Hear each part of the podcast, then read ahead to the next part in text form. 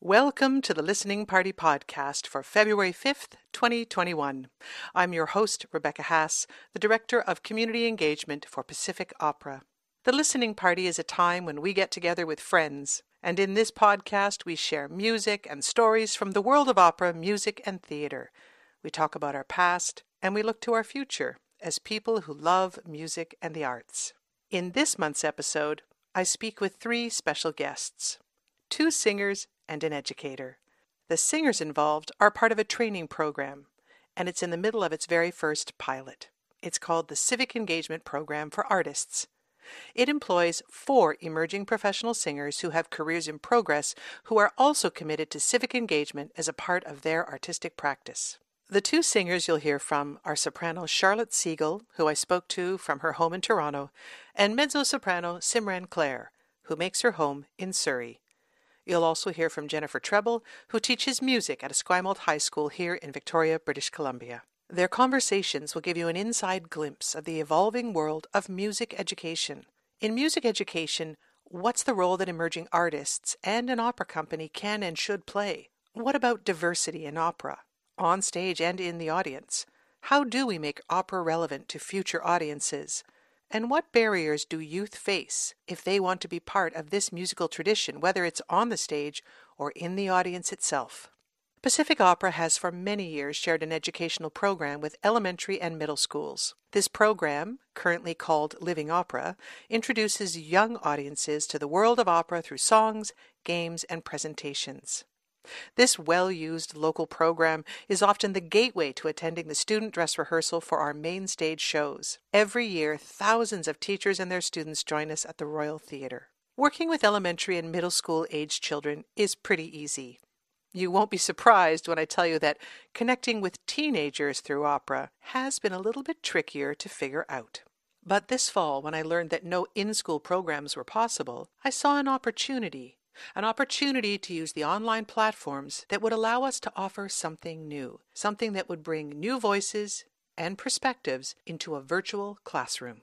Hi, my name is Jennifer Treble, and I teach at Esquimalt High School located on Coast Salish territory on the traditional lands of the Esquimalt and Songhees First Nations. And I teach concert band, choirs, guitar, and English at Esquimalt think it was this summer, we were in a meeting together, and you had mentioned that you had a connection to an artist that was out east in Canada that was um, exploring reclaiming some of her identity.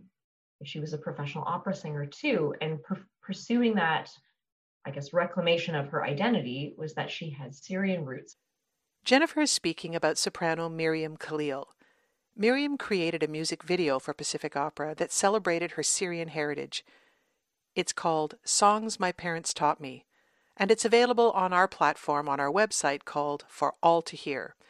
That was a space that we created that is devoted to giving people who identify as Black, Indigenous, or as people of color to tell a story that they want to tell through their artistic lens. You can see the video and learn more about Miriam's journey on our webpage, and I'll be providing links as well in the liner notes for this episode. But back to the conversation at hand. I was in a meeting with many educators last summer, and I wondered aloud if anyone might be interested in having artists, like Miriam, speak to their classrooms as mentors, sharing stories. Here's Jennifer again. That really inspired me. And so I thought, you know, we're in this new this new age of education right now uh, with the pandemic happening and my teaching partner Kaylin Ellison and I had we'd started brainstorming back in April when we thought, okay, there might be a possibility that we'll be going back to school. What is this going to look like? So by you and I having this conversation, it really sparked us to think, hey, this would be a really cool way to bring our entire program together in this sort of sense of community that we we don't quite get right now. Like we are seeing our students but it's less time and that's because of for health reasons. Um, but it, but this could be something we could all do together and have this unique shared experience. So it's been it's been really wonderful actually. Miriam khalil spoke to the classes in esquimalt in november but before she visited those classrooms Jennifer invited two members of our Civic Engagement Artist Program to also come and visit soprano Charlotte Siegel and mezzo soprano Simran Clare.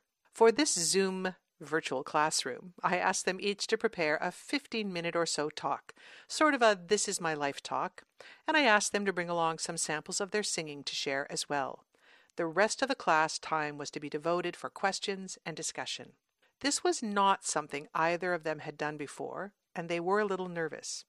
So I asked them how did they prepare, and when they were preparing, what did they feel was really important for them to share talking about being only uh, like seven, eight years ahead of them, I was really trying to think about what I would have wanted to hear when I was a student, um, really who loved music and was a little bit aware of uh, of how challenging a career in music can be because you have people in your ear all the time saying that's not a realistic career and so i was really thinking about that and i just wanted to tell my honest story um, about how I decided to con- to to um, go after music hundred percent. I remembered what it felt like as soon as I saw the music room on my screen. I was like, wow, that is where I spent my days in high school. I was in band and choir and jazz band and vocal jazz.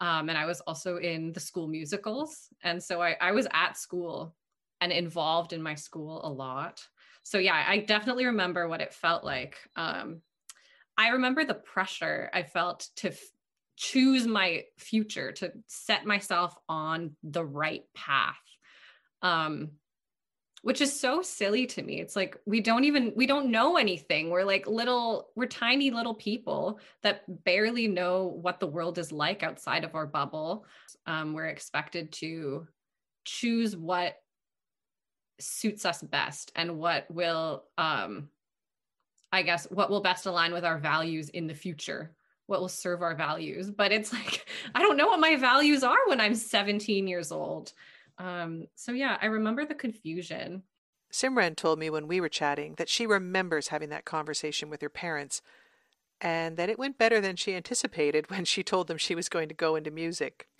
i remember having the same conversation with my dad who knew only country and western and folk music. I was 17 and I said, Dad, I think I want to go into opera. And I'll never forget it. He said to me, Oh, Becky, promise me you'll never sing in a bar. And I remember saying to my dad, This is not the kind of music people want to hear in a bar. As a lover of classical music and a professional musician, I too grew up with some barriers socioeconomic, the cost of lessons, culture, Opera was not part of my family's world, obviously. I asked Jennifer what kinds of barriers in music are students facing today. Here's Jennifer and Charlotte and Simran with some thoughts on this. Working with high school students, like they are they are just pushed in so many or pulled maybe in so many directions. A lot of our students they they work, they might have younger siblings to take care of.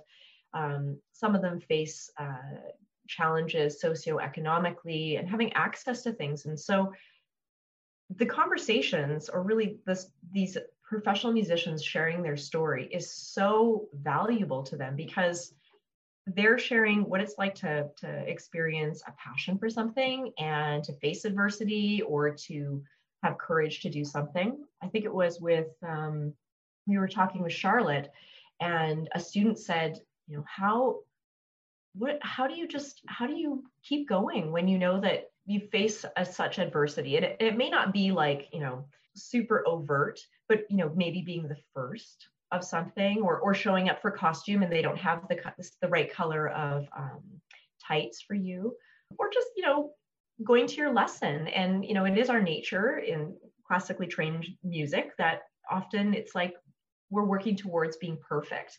And so I, I love she just answered in such a beautiful way. She just said you know it was really hard.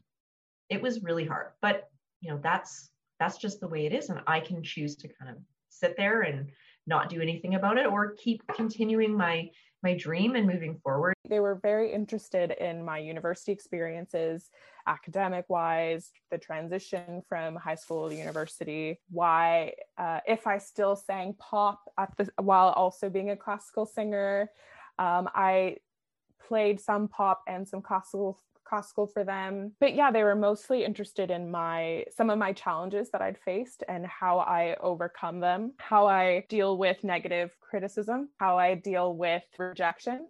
yeah and just the overall experience of being in the industry those were mainly the questions my students are not necessarily uh, on the on the path to becoming classical musicians or professional musicians but they all love music and that's why we're here together and having these artists share their story in such an authentic way not sugarcoating you know sharing how deeply passionate they are. Um, simran sharing like there are no, no musicians in my family. I'm the first professional musician in my family. I grew up listening to bollywood music you know and so to our kids. It's like oh okay. And you're you were really passionate about it and you had to have that conversation with your parents. And and you know you're still going. Like that to me is really so beautiful to watch um they're getting so much out of that part just simply somebody sharing their story. When i was sitting down to prepare my talk i realized that i hadn't actually seen an opera or listened to a, an opera until i was in opera school. So that was my actual my first opera was at opera school funnily enough. I was like okay.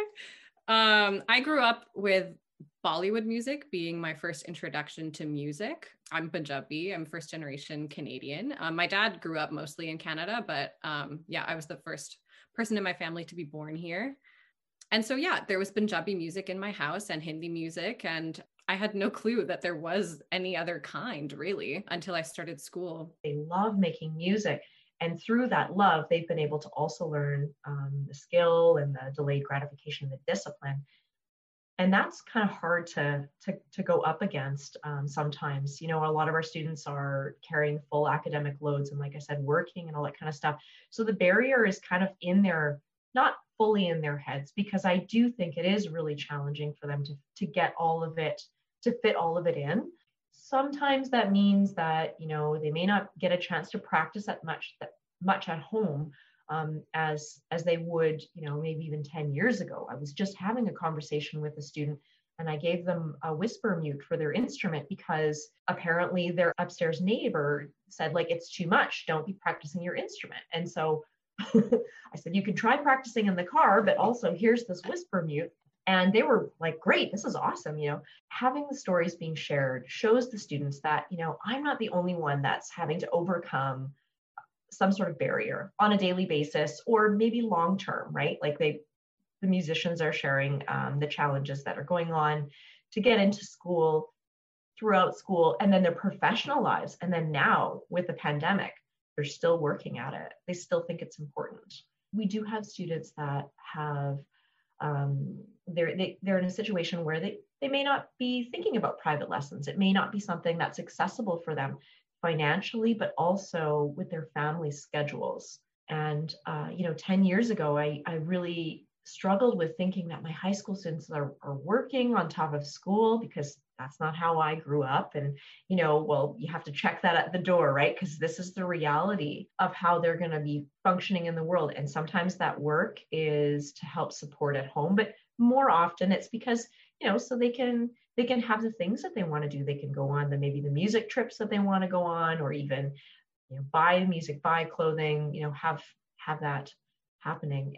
They're learning those adulting skills at a at a younger age now but they're still teenagers. So they still need lots of love and support and encouragement and shown that it's okay to take risks and it's okay to have challenges.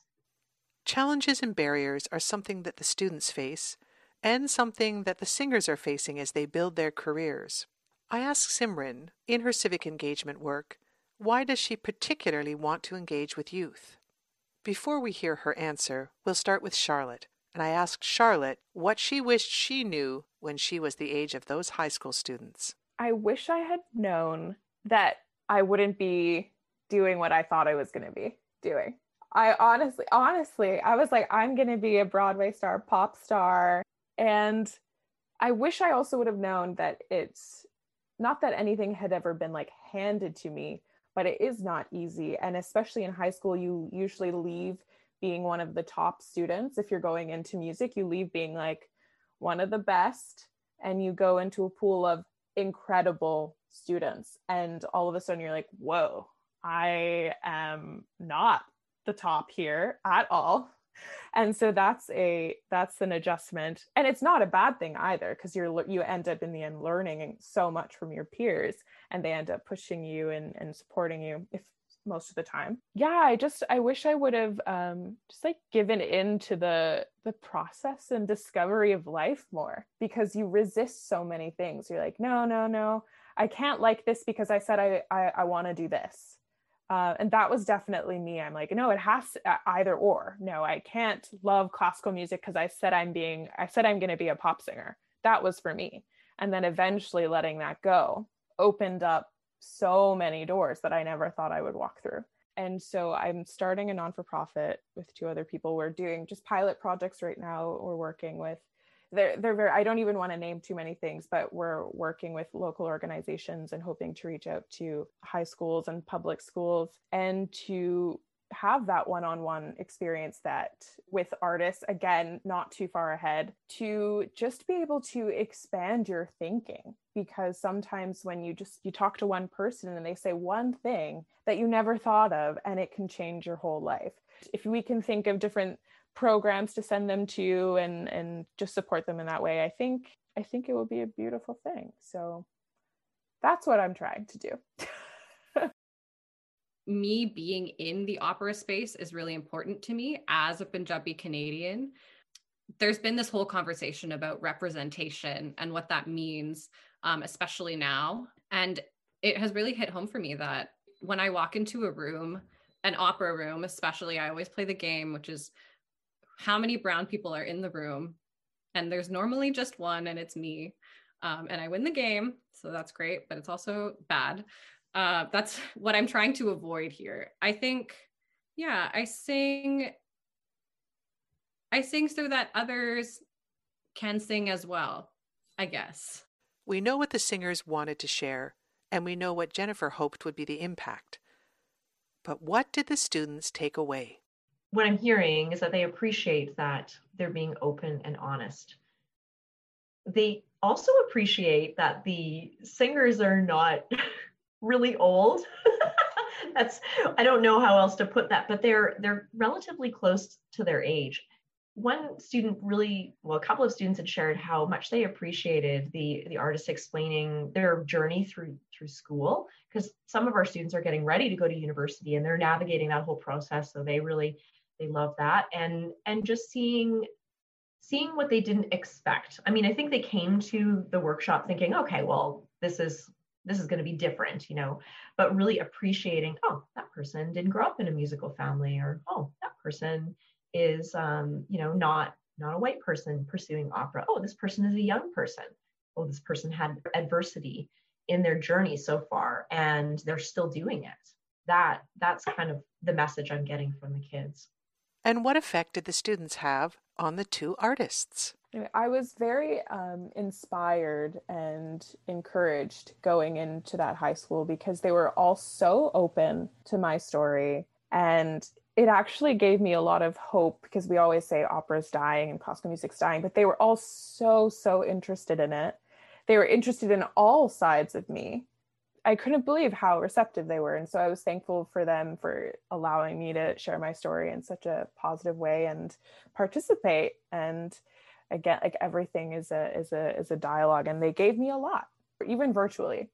Yeah, I think sitting down and um, being able to reflect on how I arrived at where I am today, I noticed that a lot of the tumultuous parts of my life at the time in my high school years were that conflict between like what will my family think of what i want to do um, which i had completely forgotten about because thankfully that conversation went well.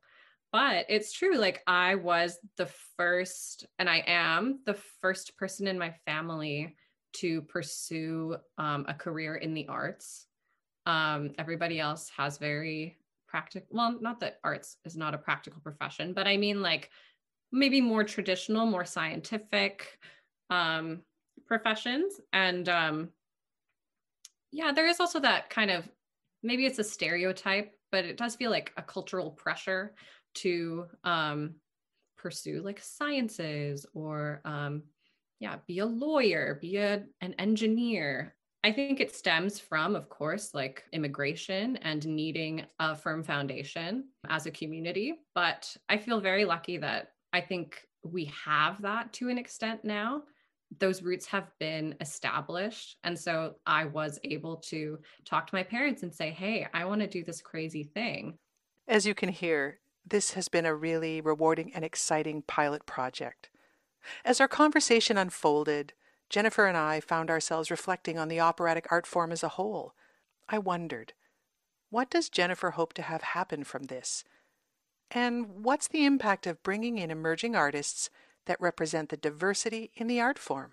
Being a person of color in an art form where, you know, mostly we're looking at people of European ancestry uh, depicting hetero, cis hetero roles and you know, it would be it would be really interesting if we had operas that were not featuring that particular story. But what's really exciting is we have musicians that are showing courage and pursuing their art. And you know, they don't fit that stereotype. It's awesome. I would love to see more engagement with the students connected with these. I just like to see it continue.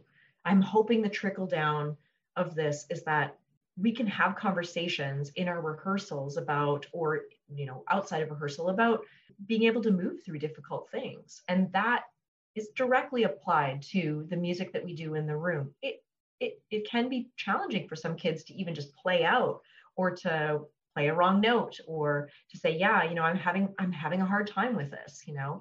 So i'm hoping that the the experience of connecting with these people and hearing them t- tell their story that they are going to be able to take ownership of their own story wherever that is. And music is a part of it but it's not the maybe necessarily the end place. I don't know i'm excited for what's to happen um, in the future. Wouldn't it be great if we had a student that was really inspired by one of these stories and was able to take a part of their identity and do something really special in their life about it like that to me would be the ultimate what a wonderful wish that students would know that their stories mattered that they'd be inspired to share their story and that they could view opera and classical music as a place that would welcome them I'm happy to tell you that the next installment of these mentorship conversations will be in March. We have two other members of our civic engagement program who will be visiting the students, and a professional mezzo soprano living in Toronto now, but originally from Vancouver Island, First Nations artist Marion Newman. Jennifer and I are looking to the future, and we're working on scaling this out, and we really hope that other high schools will participate in this as well. That's the podcast for this month. Don't forget to check out the liner notes and the Spotify playlist that Jennifer and Charlotte and Simran have put together. You'll find the stories and the songs that have impacted their journeys as musicians and artists and mentors. This is all on our website. Thanks for listening. I'm Rebecca Hass for the Listening Party podcast. Until the next time, take care and stay well.